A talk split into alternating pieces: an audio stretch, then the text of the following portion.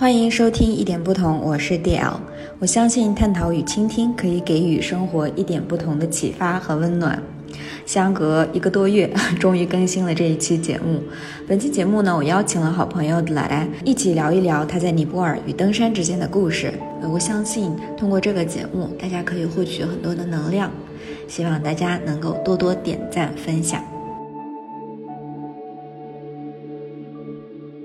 那个时候就登铁壶达板的时候，是我第一次上到四千米时候。你上到那个四零四零啊上面山顶的时候，博格达峰会就非常接近，好像就能抓到的那那种感觉。那个时候我看到那个山的时候流泪了，我真的流泪了。然后说哦，对我我真的太喜欢这个感觉了。我我好像是从那个时候呃就觉得哦，I am the happiest in nature。我在大自然里面，我在这个过程当当中，是我最享受、最享受的。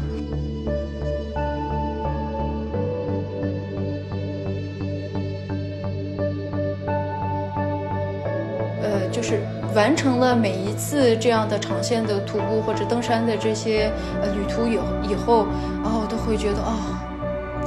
活着真好。我可以说，好像这些教给我的一点是，我不会把我活着这一点，我我在呼吸这一点当当做是一个非常理所当然的一个事情。我不觉得这是理所当然，我不觉得我坐在这里和你聊天是理所当然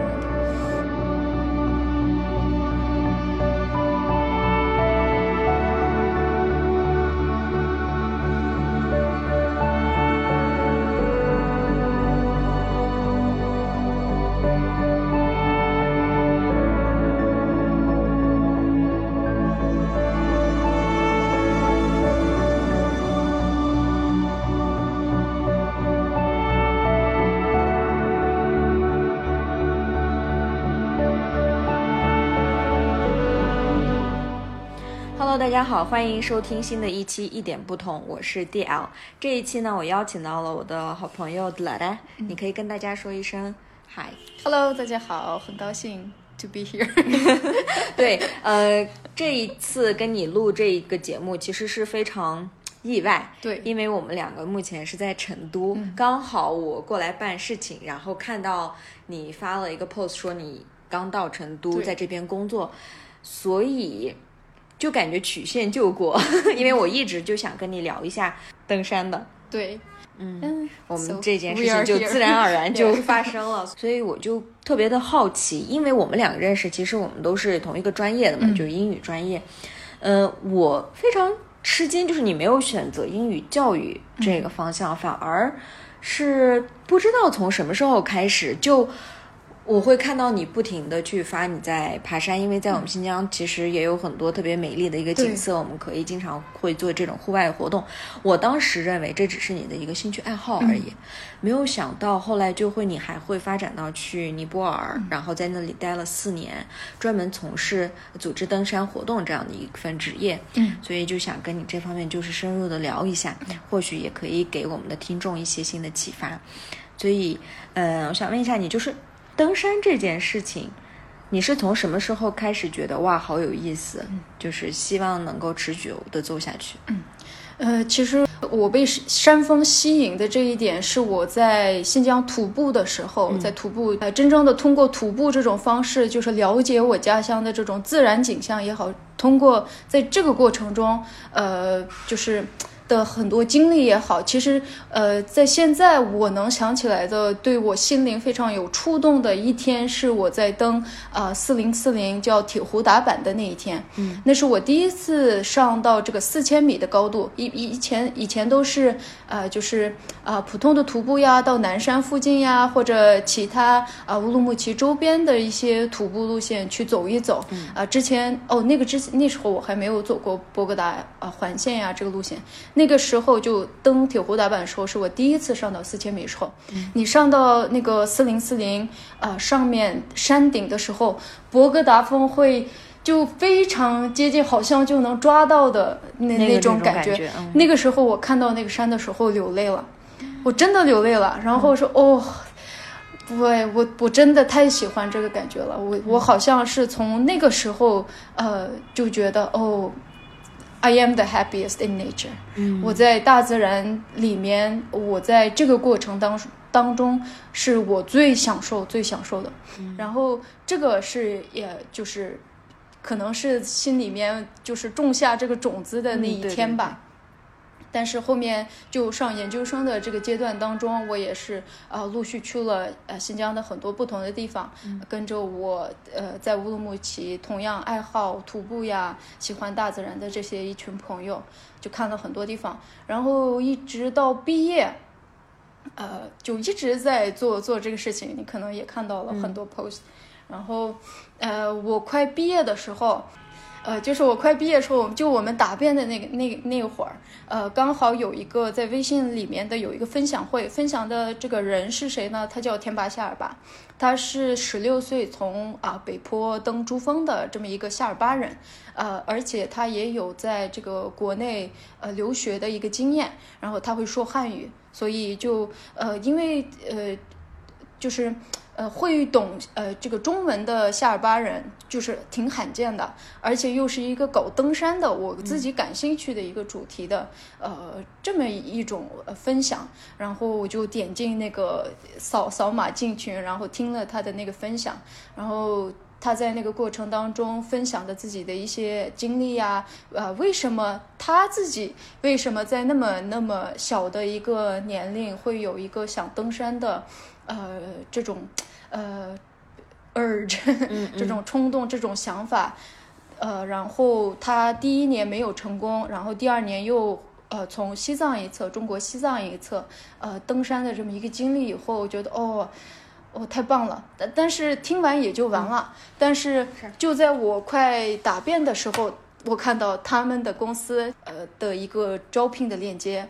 呃，然后他那个内容也是非常感觉很吸引我。我说，哎，Why not？Like 为我为什么不不试试呢？我可能呃根本不会被选上，而且只即使我选上了，我可能也不会真的去。我家人我还不知道呢，什么对对对怎么其实我就怎么怎么样一个情会是怎么样一个情况，但是我就一股脑我就投了一个简历过去，然后刚好是答辩那一天，呃，他们的一个负责人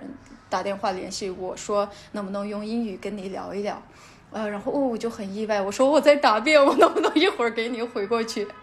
然后呃，那个出来以后，我就跟他聊了一下，然后大概呃，他他说我跟我的合伙人，也就是天霸，呃，聊一下，然后再给你答复。好像是一天后嘛，两天后我就收到邮件说 How fast you can get your passport，、然后。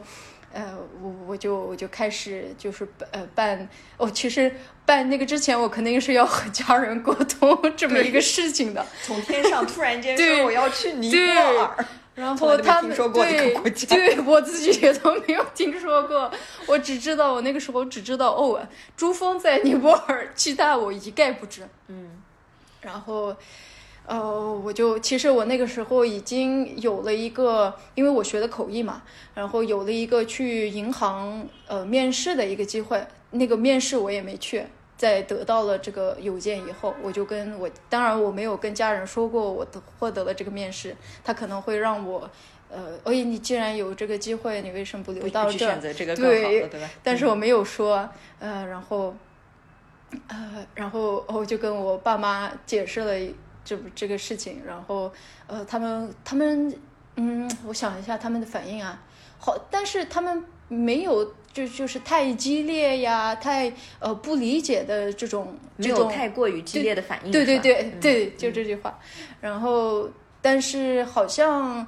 和他们对我所期望的那个好像不太符合，因为我爸妈一直希望我当老师，对，对。因为我之前也有过当兼职当老师的这些经验嘛，然后他们可他们脑海里面已经想好了，我可能会去选择教师这个行业。但是，哦，我小时候，嗯，我又跳到别的地方我小时候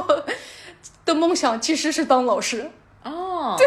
这是非常神奇的，对，但很有意思的一点，非常有意思的一点是，我在高中的时候我还没有接触这些徒步啊这些活动，就十十七八岁的那个那个时候，呃，当我的那个班主任问我你呃你们呃以后想当什么的时候，我说的是我想到帕帕米尔高原当当老师。哦，我为什么会说帕米尔高原这一点，我到现在都想不通。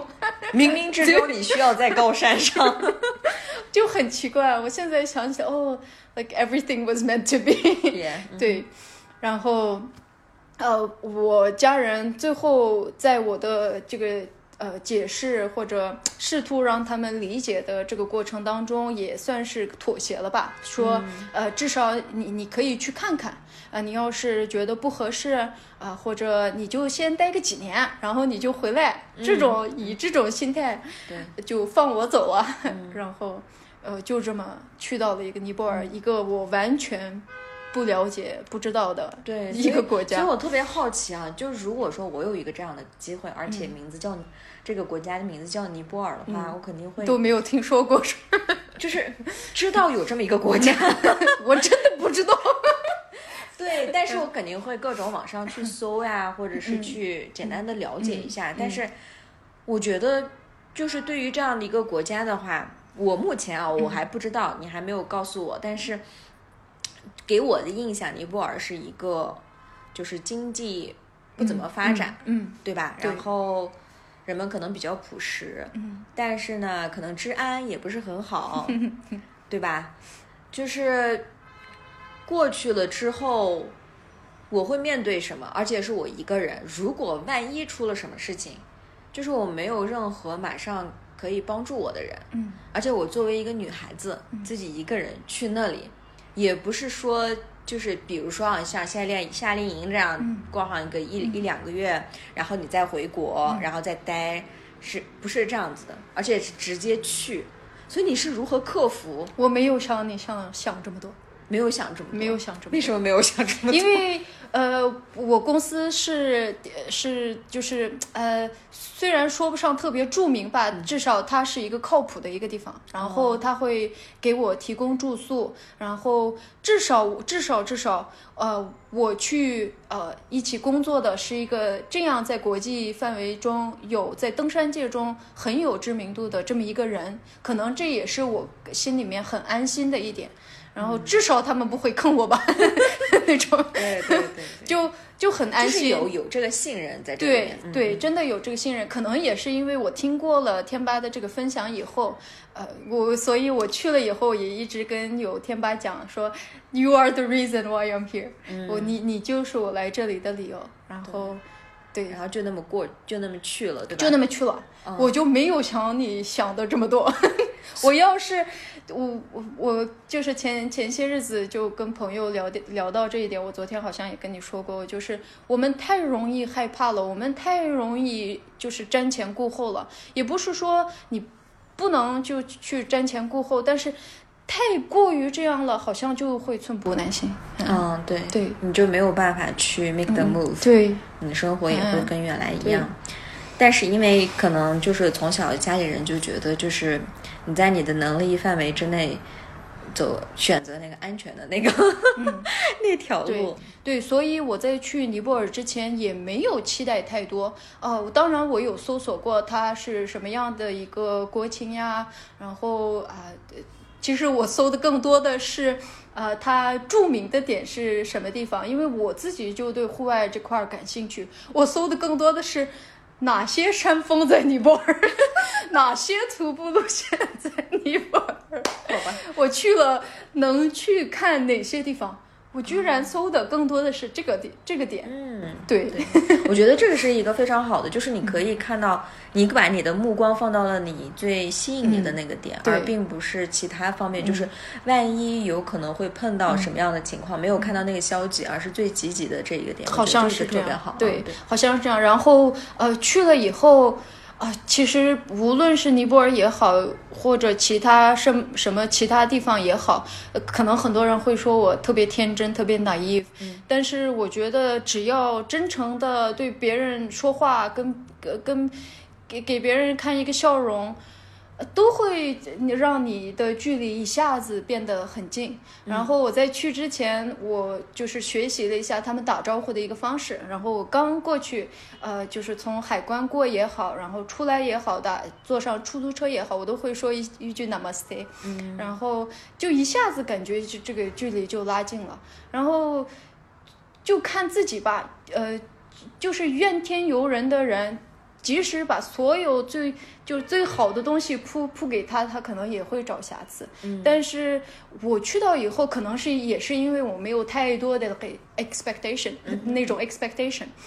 呃，就还好。就哎，Yeah，I'm here，Yeah，那种。那那你就是对于住所，然后去那儿就安顿好。嗯，有没有就是你过去了以后就是不适应的地方？嗯，有，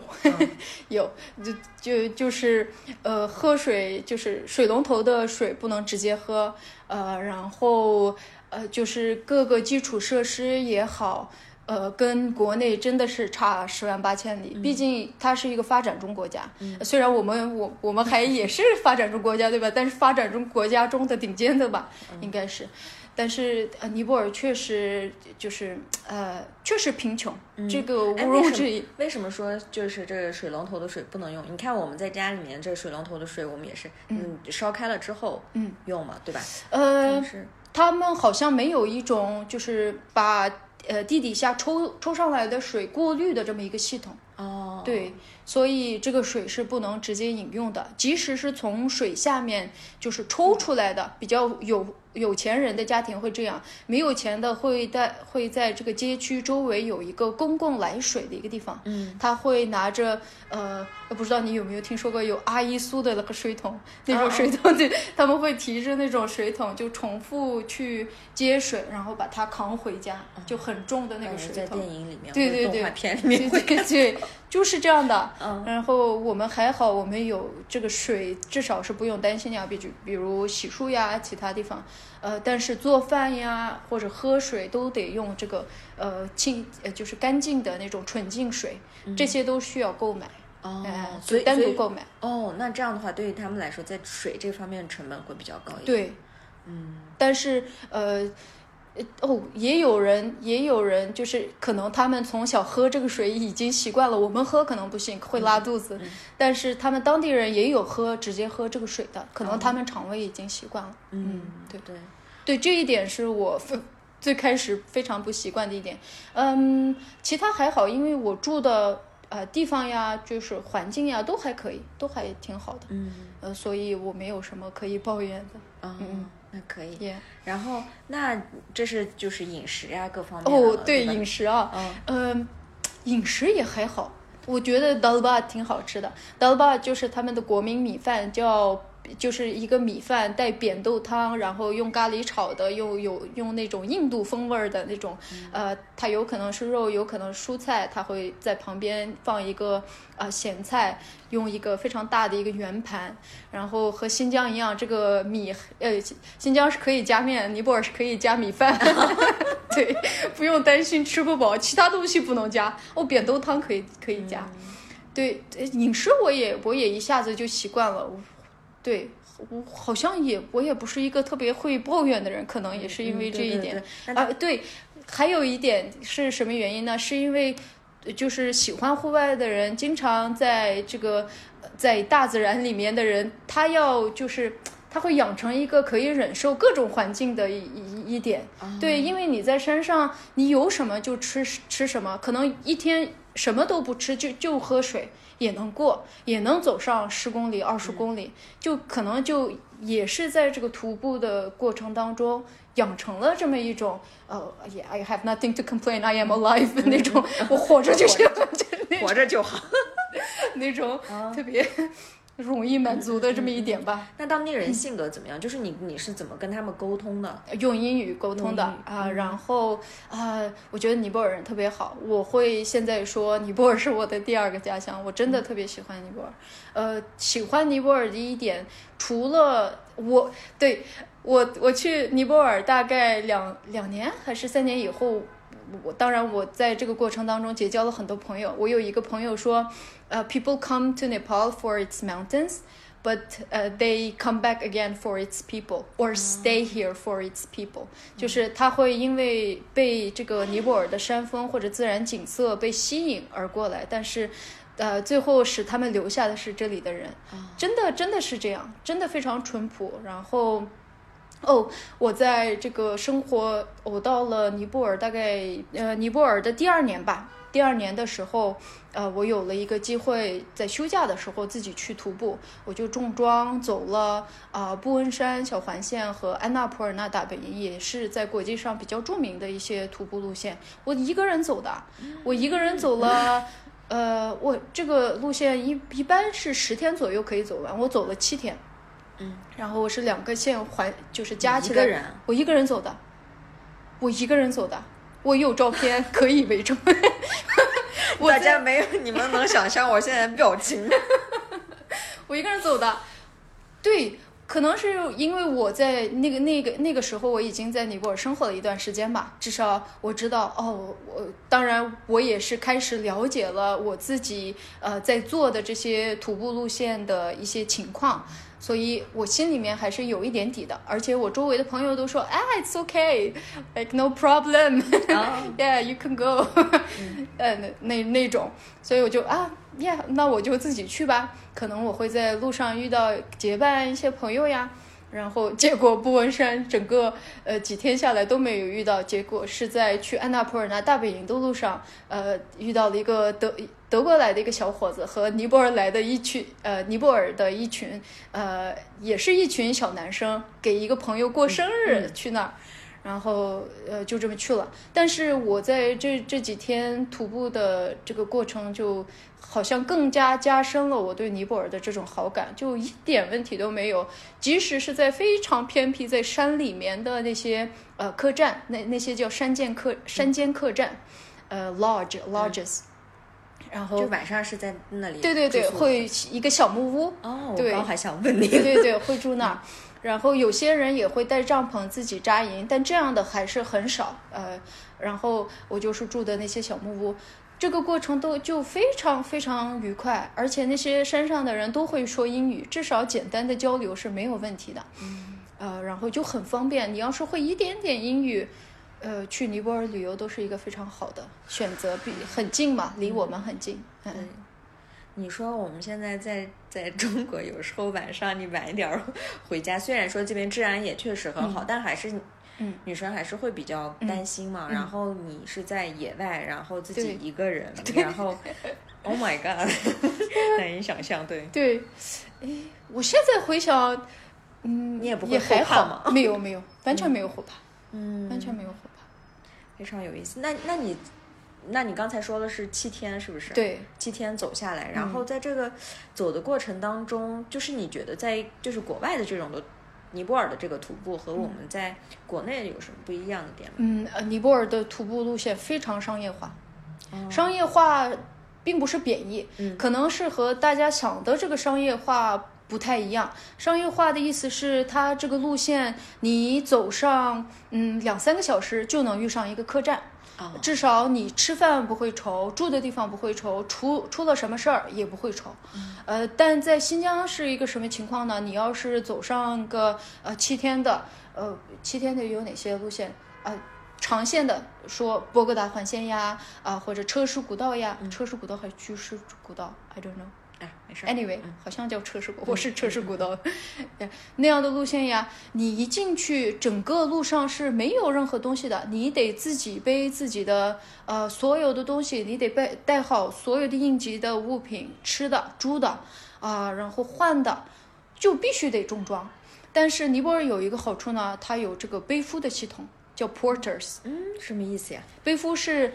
嗯，就是呃，各很多的是在当地长大，从小就呃给就是给从外国来的这些游客、徒步者，呃，背包带他们到他他们的目的地，也就是呃山峰的大本营也好，帮他们去扛对，扛这个、就在新疆这一段，你需要自己背的这些重装，在尼泊尔有人给你背，哦你只需要轻装走。嗯，对，所以一下子呃，好像很多人都可以选择了，无论您年纪很大也好，你是呃带着一个青少年去徒步也好，有些人甚至会带呃自己的孩子，就在还在这个手里的这些婴儿小孩子，对嗯。几岁的这些孩子，外国人都会就会把他们放到这个包里，然后他自己用的物资呀给背负背，嗯，他就会这样上到这个山顶也好，像布恩山上到山顶，安纳普尔纳是到大本营，珠峰大本营也是到这个山峰的大本营。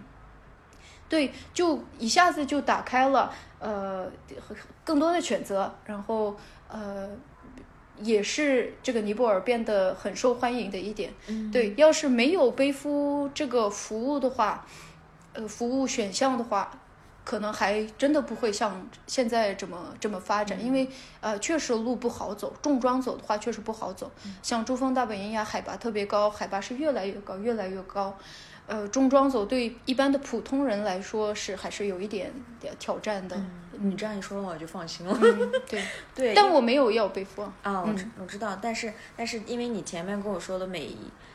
你走上几个小时之后会有一对对对对对然后你如果即使是迷路了，对对对或者是不知道该往哪个方向走了，你还是可以嗯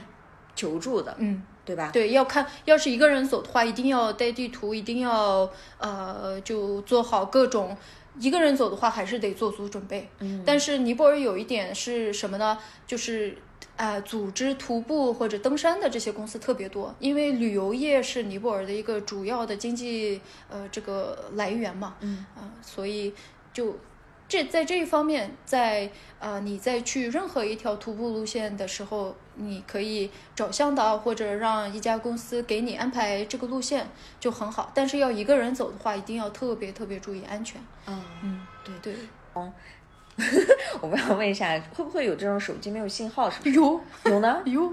深山经常我我总我会有一种我进到山里面就没有信号的感觉。对，差不多。嗯，布恩山还好，布恩山现在还比较发达，一直到山顶都有信号。但是安纳普尔呢，可能会中间一天呀、两天到山谷里面去的时候，深山山谷里面的时候，可能就没有信号了。呃但是你可以通过一种像呃卡一样的东西，你刷一刷一刷那个上面的码，然后呃通过手机登录一个像 WiFi 一样的一个东西，在客栈的你住的那个客栈的区域是可以呃连上网的，但是你在沿途这块儿可能就没有网了，哦所以还是呃就是通讯并不是很方便，对对也不是全线都有。那就像这种的徒步呀，或者是登山里面的女性比例怎么样？哦，很少。呃，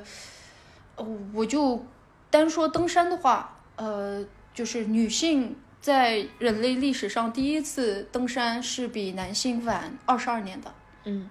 呃，就是光从这个登山这块儿讲的话，可能徒步的记录呀不会那么详细，但是登山是一直都有这个记录的。从这个一九五三年 Edmund Hillary 和 Tenzing Norgay 登山以后，呃，就是两个男性嘛对，首次登上人类首次登上珠峰以后，过了二十二年，是一个日本女性首次呃，在一九七五年的时候呃首次登上这个呃珠峰的。嗯，然后就晚了二十二年，为什么这过程中都没有一个，对吧？有有关女性登山的这么一个记录是，值得去 思考的。但即使是到了现在，呃，这个比例还是。呃，很很悬殊的，但是我今年非常高兴的看到有好多呃女性，其中有一个是我自己的朋友，她是一个尼泊尔女孩，她自己呃准备去登，他们组建了一个女性登山队去登安娜普尔纳峰。安娜普尔纳峰是全球死亡率最高的这么呃这么一个山峰，非常危险。嗯然后呃，这次登珠峰的呃女性人数我还我还不确定，因为呃呃珠峰季马上就要开始了，但是呃很多都是到了尼泊尔以后，这个登山公司才会去注册啊、申请一个登山许可证呀什么的，所以具体的女性今年女性的数数量我还不清楚，但是从历史上的这个数据看。呃，这个差别还是很大的。嗯呃，这个更多的会被认为是适合男性的这么一个运动，嗯，但其实不是。要是要想做，还是还是可以做的是吧性对非常厉害的登山者还是非常多的。嗯，那你到目前为止，就我们先从这个徒步来说吧，徒步的话，那你最长时间就是这七天的吗？还是还是没有，嗯呃，是我去是我去珠峰大本营的时候，呃，来往返走了十四天，嗯，对往返走了十四对，这个这是最长的。哦，那这十四天里面，你有没有遇到过你觉得就是比较困难的点是什么？嗯，好像是海拔，是我到了这个珠峰大本营，呃，嗯，三六五，嗯，呃，珠峰大本营的海拔应该是在五千四百米左右吧，大概的说。然后我到了这个五千四百米以后，有一一点点的头痛啊，呃，然后有身体不适的这个感觉，但是因为它是就全线是逐渐上升的，所以身体适应的还是可以的。我我遇到的好像主要的问题就是，呃，海拔问题，会头痛，会有一点恶心，然后好像不太能控制自己的情绪的那种那种感觉。呃，为什么呢？我我不知道，就是很小的事情，我会我会我会突然把它想得很大，然后我我就不说是发生了什么事情吧，我就突然开始哭。我是很少在别人面前嚎啕大哭的人，你会嚎啕大哭？对，我在那天嚎啕大哭了。我现在想就很奇怪，是不是呃脑子缺氧 出现了这么一个事情，就很好玩。嗯，就是海拔的问题，对，这对大多数人都会造成一一定的不适。这就是我呃呃去珠峰大本营遇到的最最大的问题，但那个路上看到的景色也好，因为我最初的初衷就是为了看山峰而去嘛。那次二零一八年的时候，我就第一次看到了珠峰，我就特别激动，那次哭了没有？没有哭。可惜了。好，那那我想问一下，就是你你们是作为就是组织登山吗？对对对对组织登山的话，那那你就是这些人会呃先去注册，我想去登某个峰，他会告诉你他的意呃、愿，对，他会？他会先联系我们，呃，说我想登珠峰，登八千米啊、然后我们会问啊，你是不是有以前有过一个登山的经验呀？呃，然后因为八千米攀登毕竟是一个算是极限运动了，very extreme。然后我们会说，啊，你最好是从比较低的一个山峰开始爬起。他要是有登山经验就很好说了，他他就非常清晰对自己的这个目标呀也好，对他会有一个先前的一个沟通，呃，然后就由我们来就是安排、组织、实施、执行，呃。就一切的后勤也好，一直到这个山峰活动结束，呃，到这个呃客人回国，这个过程就是由我们来负责的。嗯，这个也是非常成熟的一个对对阶段，对所以所以并不是说谁就是突然间过来就说我想去登，并不是说马上就能对对，不行的，你必须要、呃向这个国家申请一个登山许可证，光登山许可证就要花费一万一千美金一个人，然后除此之外，他还会有这样那样的呃，他还会有这样那样的一些一些费用。呃，总共加起来登，我就光说登珠峰的话，呃，一般是会在四万五千美金左右。我就说平均的一个价格，也有比这个呃西方的登山公司会要价更高的，它会配备一个西方的向导、西方的高山向导和一个夏尔巴向导，呃，来带领。就这样，这样就当然会价格高很多对，但一般的情况下，呃，由啊、一名夏尔巴向导带一名登山者，以这样的比例来进行的。那这样的话，算是登珠珠峰这件事情，也是一个昂贵的一个，嗯，可以这么说。嗯，对，但是呃，也有很多就是就专业的登山运动员，他是从年轻的时候就接触到了登山这么一个事情上啊、而且有很多啊、因为他的知名度或者曝光度也好，他会有很多的赞助啊、这样这样就很、就好一点了，比比普通人就承担很这么大的一笔资金去去登山会稍微好一点，但是。登山的过程对每个人来说都不是容易的。嗯，那也就是说，其实不管是这个费用吧，缴这些就是公司的，还有这个登山许可证的费用以外，那它可能是不是这个设备要求也会哦比，较高？对对对对，装备也是非常重要的一点。呃呃，现在我们说为什么珠峰攀登越来越安全了？其实，呃，虽然登的人越来越多了，为什么越来越安全？就是因为装备越来越好了。嗯，比如一九五三年人类首次登顶这么一个呃例子来看，和他们的装备和现在的装备，哦，真真的是天壤之别。嗯，对，呃，所以装备呃越来越好。也就越来越安全了。比如说哪些装备会特别的重要？嗯，安全系数必须要特别。呃，那个呃，登山哎，登山服对，登山连体服可以这样说，它是一个呃，就是主要的功能是保护这个保暖，对，保暖不要失温，然后氧气，氧气是呃很多。追求纯粹的一些登山者是不会选择的这么一点，但是对大众啊也不是大众，但是对普通的登山者来说，这是很必要的一点。呃，除非你有一直有这个无氧攀登的经验，氧气也是必不可少的。然后就是鞋子，呃，连体服刚说了，然后最主要的就是这这两项，呃呃，鞋子、衣服、氧气。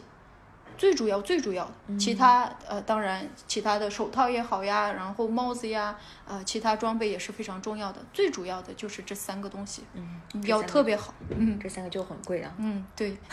对，很贵，非常贵。登山鞋最最便宜，也比较好的，最最便宜也得要四五千吧，美金，不人民币啊，人民币，对，最便宜哎。对，呃，登山服的话，价格就更高了，两两万、三万，就这个这种价格。但是你其他小东西加上你的充电包也好，你在这个徒步过程中用的这些包也好，呃，里面穿的那几层衣服，这些小东西加起来，呃，价格就到五万、十万了吧？嗯，对。如果有想当珠峰的。小伙伴们可以联系我，先攒打广告，先攒钱再联系，教我啊。嗯，好呢。哎，那我就比较好奇，就是你你们所组织的那些过来登山的这些人，都是一些什么样的人呢？呃，企业家比较多，企业家是吧？对，呃，企业家或者是单纯的登山爱好者，把这个事情一直当做一个呃他自己的爱好来做。他一直他从很小的一些山峰开始，比如像我从呃像我像我一样从徒步开始，嗯，然后逐渐到了一个四千米，比如现在我们所在的这个四川四川省的里面也有非常非常好的四千米的选择。然后从四千米开始，哦，到上了这个山以后，可能看得更高了，想想登得更高，然后就逐渐逐渐到了八千米，是这这一群人呃占的呃比例比较多一点，对，但是呃，我觉得大多数登山者还是因为热爱，还是因为喜欢。在做这个事情，不然谁会选择去做这么苦的一个事情，对吧？很多人都会说，啊，登山的时候，即使我从自己的经历，就从这个徒步也好，呃，这这个方面来看，我会说，哦，也太累了，我为什么要走上十十多天到这儿，然后又要走下去？呃，然后，但是你下去以后，哦，在回想的时候，我说，哦。下下一个目的地是哪里？哦，可能登山对登山者也是也可能会有这样一一种想法。他登山的时候可能会觉得很苦，但是他下来以后，哦，我想下一对值了，然后下一次我要登得更高，可能会有这么这么一个心理吧。但是我觉得，我相信大部分登山者是因为热爱这个事情才会去做。嗯，对。因为我之前就想跟您说的，就是因为我对我觉得对于极限运动，我是很早之前我是会有一点一种偏见，我就觉得，因为我我记得我小的时候电视上会放各种极限运动的那种的片段嘛，我就觉得这些人就是真有病，就是把，sorry，就是把那个就玩弄自己的生命，嗯。就感觉他们并不尊重自己的生命，做这这么危险的活动。所以，我我就会感觉，哦天呐，我绝对不会去做这种事情。然后后来我是看了那个《Free Solo》那个电影嘛，就是，呃，什么攀岩来着？呃，徒手攀岩。徒手攀岩。我就看这个电影，然后那个里面的那个 Alex，就是，它里面会有一些采访，他就是为什么会去选择徒手，因为这个是真的是非常的危险，因为他一不注意就会掉下去。然后他的意思就是说他。他在攀岩的每一个过程当中，他必须 be there，就是、嗯就是不能有 second thought，不能有第二个这种别的想法，他时时刻刻都是处于在活在当下的这种的一个状态里面。可能我们平时自己生活的时候，他就会有很多很多种焦虑呀，你会有很多种思绪呀。但是当你要选择某一种的极限运动的时候，你在那个时候，你就是一个纯粹的一个生命，你不会有别的各种各样的想法。嗯，这可能也是为什么呃，像 Alex 这样的喜欢极限运呃呃，喜极限那我们能不能说喜欢？喜欢就是为他着迷吧。对对对，呃，呃他们这些人呃继续在坚持做这个别人认为很疯狂、很很危险的这个事情的一个原因，也就是像你刚刚说的，他会在那一刻就真正的在那一刻，嗯，对，对。那你觉得就是这个徒步或者是爬山对于你的性格有没有什么影响？嗯。或者对你这个？我觉得从我开始徒步，呃，从我在这个徒步的过程中遇到各各种危险也好，各种啊、辛苦也好，苦也好，但是下来以后，呃，就是完成了每一次这样的长线的徒步或者登山的这些呃旅途以以后，哦，我都会觉得哦，活着真好。我哎，我可以说，好像这些教给我的一点是。我不会把我活着这一点，我我在呼吸这一点当当做是一个非常理所当然的一个事情。哦我不觉得这是理所当然的，我不觉得我坐在这里和你聊天是理所当然的。当我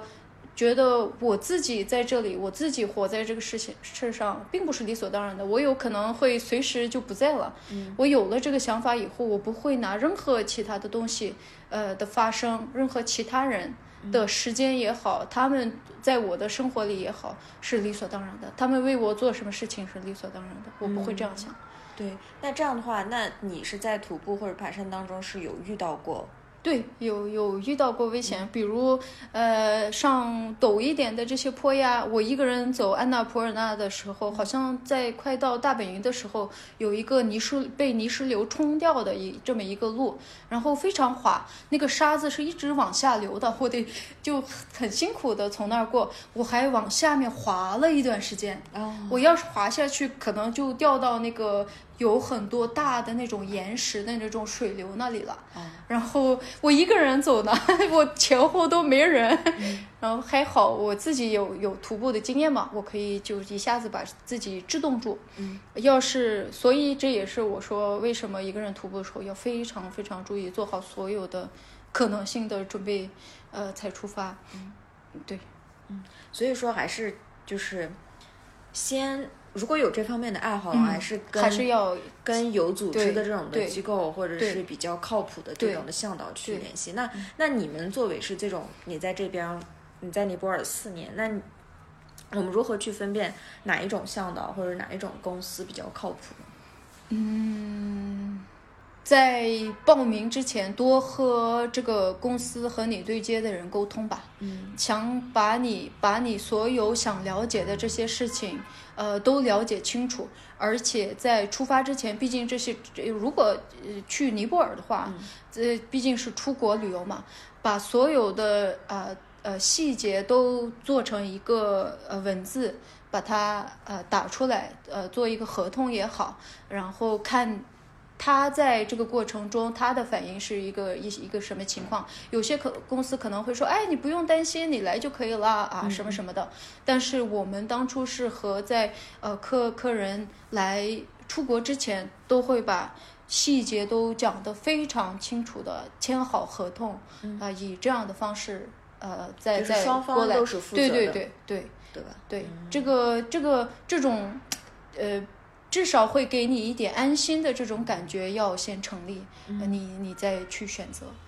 对，多沟通吧。呃，在出发之前多沟通，看他的资质，要他的资质，然后把所有的东西都呃都写好，详细的详细的列好，可能就不会有太大的问题了。嗯嗯，那你觉得在就是你在尼泊尔就四年嘛，然后在你这个生活的过程当中，对你来说印象比较深刻的是什么？除了我们前面说过的这个饮食呀、各个吃的和人以外，这些人到底，那我应该怎么问？什么样一个好法是吧？就是 怎么解释呢？嗯，其实我在尼泊尔时候打交道的更多的是啊向导呀，我们自己向导呀，然后呃，尤其是夏尔巴夏尔巴人更多一点。哎，等一下，我就想问你，刚刚你一直在说，就夏尔巴人嗯他是尼泊尔人，对尼泊尔人，就是他的这个种族民族，我们就叫做夏尔巴人，是不是？嗯对，但是他以前历史上是好像是从西藏这边呃，就是迁移到迁徙等迁移 迁移到呃这个尼泊尔一侧的，哦所以呃尼泊尔的一些区域，呃比如穆斯唐亚这些地方和西藏的阿里啊这些区域的那种风格很像，他们的啊、呃语言呢好像都很相通。对夏尔巴人，呃现在来看他们是生活在尼泊尔比较高海拔区域的啊、这么一个民族。对，主要他们最著名的一点可能就是做背夫啊，做登山啊，一直都是呃在雪山脚下为呃外国登山者服务的这么一群人。但是现在是越来越好了，嗯，有更多，他们也开始有更多的选择，让不让自己的下下一代呃继续做这么辛苦的一个工作了，除非他自己特别喜欢。他有可能会去选择这么一个行业，呃，但是大大多数呃父母也好，有一些经济条件的父母也好，可能会希望他们呃去读书、去看世界，呃，有更好的教育吧，嗯。呃，夏尔巴人，呃，为什么呢？他们我感觉非常谦逊，然后，嗯，就 very humble，好像我们会觉得哇，他们带着这些客人登上八千米，经历了这么多啊、呃辛苦的这这样一个攀登，哦，真的很崇拜的那种感觉，就是很很尊敬，很厉害对，很尊敬，很厉害。但他们会觉得，哎，这个。这这这这很生对对生活的一部分，这是我们养家糊口的一个工作，一个呃方式，就对他们来说非常正常，就就再正常不过。嗯所以他们非常谦逊的这一点也是很很打动我的。我非常喜欢谦逊、比非常真诚的人，可能也是为什么会打动我的这一点吧。我我其实特别想知道，就因为嗯你在做这种组织登山的活动，你会接触到各种各样形形色色的这种的客人，嗯。对你对于你们来说是各种各样的客户，嗯。那你会跟他们会有沟通吗？就是有没有特别打动你的一些故事？哦，有一个对，有一个，呃，那是我们在一八年的时候，呃，在组织珠呃组织珠峰攀登的时候，呃，有一个客户是上到了三千米，他呃在登珠峰之前会有一个拉练的一个阶段，然后在那个阶段中，就是登山者会从呃大本营上到一号营地住一晚，然后下来。嗯，然后适应身体嘛，让身体适应这个海拔，然后回到、哦不是一次性走，no no no，一天对吧。然后回到大本营以后啊、再休息上一天，呃，两天，看天气而定。上到二号营地睡一晚，然后下来，呃，然后上到三号营地睡一晚，然后下来，然后最后那后一号、二号、三号是逐步上升的，对对对，逐步上升的，都有几百米到呃更高的这么一个、呃、海拔的一个距离。嗯，然后呃有一个客户是，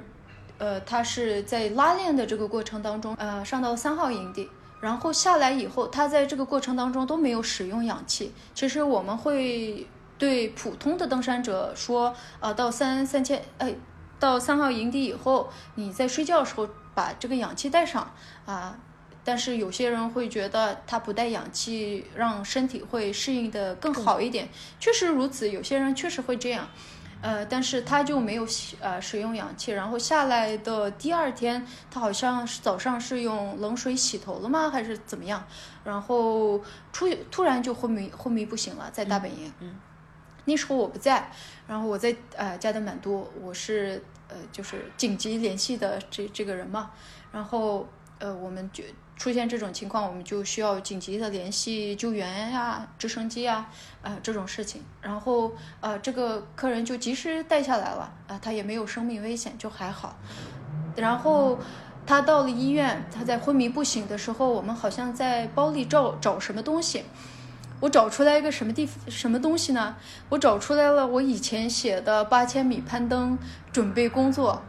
他把我在公众号写的东西弄成了一个文档，塞在了一个包里，然后特别仔细，就是那个已经很破了，嗯，我就可以看得出来，其实他有一直在看，呃，我我之前有写到的一些东西，我一直都没有觉得我自己做的事情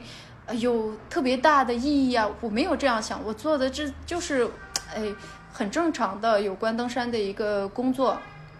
而已，我就是这样想的，呃，然后，但是我在那一刻突然觉得，哦，原来这些信息对这些登山者、专业的登山者来说是有一个参考的意义的，他们会就专门去看。那一天我就觉得，哦，来，我做的事情还是有一点意义的，对别人来说是有意义的，可能以前是对我自己来说有有一定的意义，因为我在做我自己想做的事情嘛。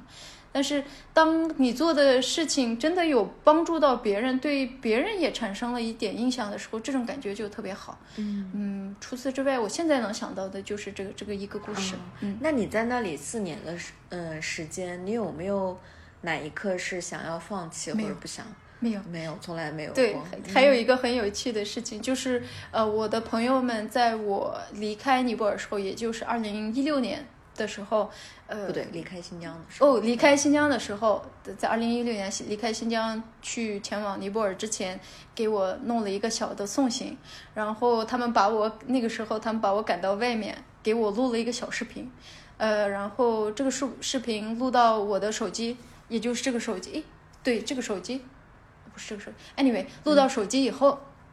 然后我一个朋友就说：“当你哪一天在尼泊尔感觉孤单了，感觉想放弃、想回来，呃，你就打开看一下这个视频，听一听我们对你的鼓励、对你的期望、对你的打气。然后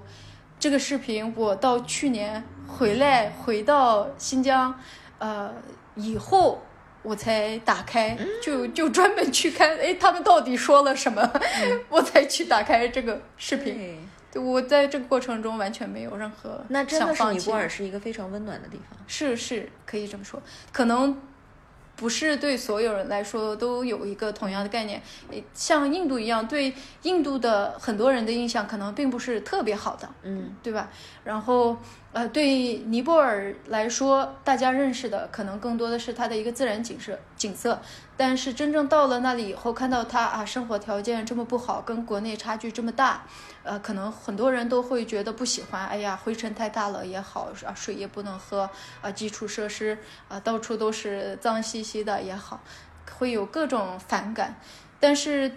就是对有一部分人，呃，尼泊尔是尼泊尔是很吸引、很吸引人的，他是愿意愿意一再呃去返回的。我有见过。返回就是每几乎每年都会回尼泊尔看看他一个没有看过的地方的这些外国人，嗯，特别多，也有选择呃，就是一到尼泊尔以后就从来没有离开过的这些外国人，对，也有很多是吧？所以我觉得就是特别让我也为你欣慰的是，你找到了一个这样的一个。后花园吧，是吧？就是随时就觉得还可以想去，然后也会让你有一个第二个故乡的这种的一个地方。因为毕竟，嗯，离家出远门到另外一个国家，然后在这个地方又得到了很多人的帮助，并在那里继续做自己喜欢做的事情，这个还是挺难得的。对，那这个过程当中，就这四年，你的家里人对你的工作，他们会有没有一些变化？嗯。他们变得更支持了吗？还是会也没有说更支持？就像我这次回来，他们就不希望我再去。嗯，对，不是说支持，但是他们会是一种，呃，这是你的人生，你要是选择这条路，你要是对自己有信心能走下去，你就去做吧。嗯，他们是这种。虽然不支持吧，就他也不会就是过多的反对，所以这一点就很好。嗯，呃，就是我爸从小跟我说的非常经常重复的一句话，除了他呃，在喝点儿小小酒之后，经常说的“你是我的心肝，你是你是我的呃一切”这种话，非常呃 肉麻的这些话以外，他经常重复的一句话是呃呃不杜尼亚的 bernantip biasngas boldi，嗯，他就对我要求很少，对对对，就是说你只要能 能独立，呃，能呃按自己能养活自己对，能养活自己，按自己的意愿活着就可以了。嗯没有太多没有太多的要求，其他的更多的事情他其实不用说。嗯。我觉得我我到了我好像年纪大了以后，我才逐渐 对对呀、我才逐渐开始看到哦，我父母从小虽然他们呃的这种。呃，也没有一种非常像书本一样的那种教育方式吧。其实他们的自己的所做的事情、所说的话，就已经是一个对我的一个影响，对我会产生影响的一点了。对，我觉得这个特别的重要，因为它是你的一个原动力嘛，嗯就是让你能够有这个勇气，自由的去选择你自己想做的事情。我觉得这个特别的重要。对，其实我觉得，那很多人瞻前顾后，可能也有可能是因为家里人就瞻前顾后，嗯对吧？都有可能。所以我觉得这是一个你的家里人给你的一个礼物吧，对从小，对吧？那嗯，那最后我就是想，你算是干这个行业四五年，嗯了，对吧？其实我觉得你的故事或者你的你你给我分享的一个我对我的启发，就是说，你不一定就是在某一个行业达到嗯，对。某一种的境界，你才能去干这一份工作，嗯对。对吧？只要你有一份热心的话，就像你所说的，你会自然而然就会被吸引到，嗯。吸引过去，你就让生命自然的流动，然后你就会看到让你眼前去流泪的那个山峰，嗯对吧？对。嗯要是真的想做，是可以做到的。无论呃是家人的不支持、不理解也好，呃社会的不支持、不理解也好，其实都是可以解决的。呃，没有必要因为他们的不理解而生气呀，而呃埋怨呀，而呃就是 very frustrated，你沮丧，就很沮丧呀。其实没有必要，你你试图好好的呃好好的解释，你用自己最大的呃力量去解释，会去让他们理解。如果即使这样他们也不理解，但是你依然想走这条道路的话，这是你的人生呀，嗯，对吧？对。所以还是问自己吧。嗯，我觉得今天非常感谢。然后我觉得最后大家如果对于登山这方面感兴趣的话，可以关注呃来来的微博，我会把他的联系方式发到。上面也有我公众号的信息哦。可以。好，了那我们这期节目就到这儿，谢谢大家。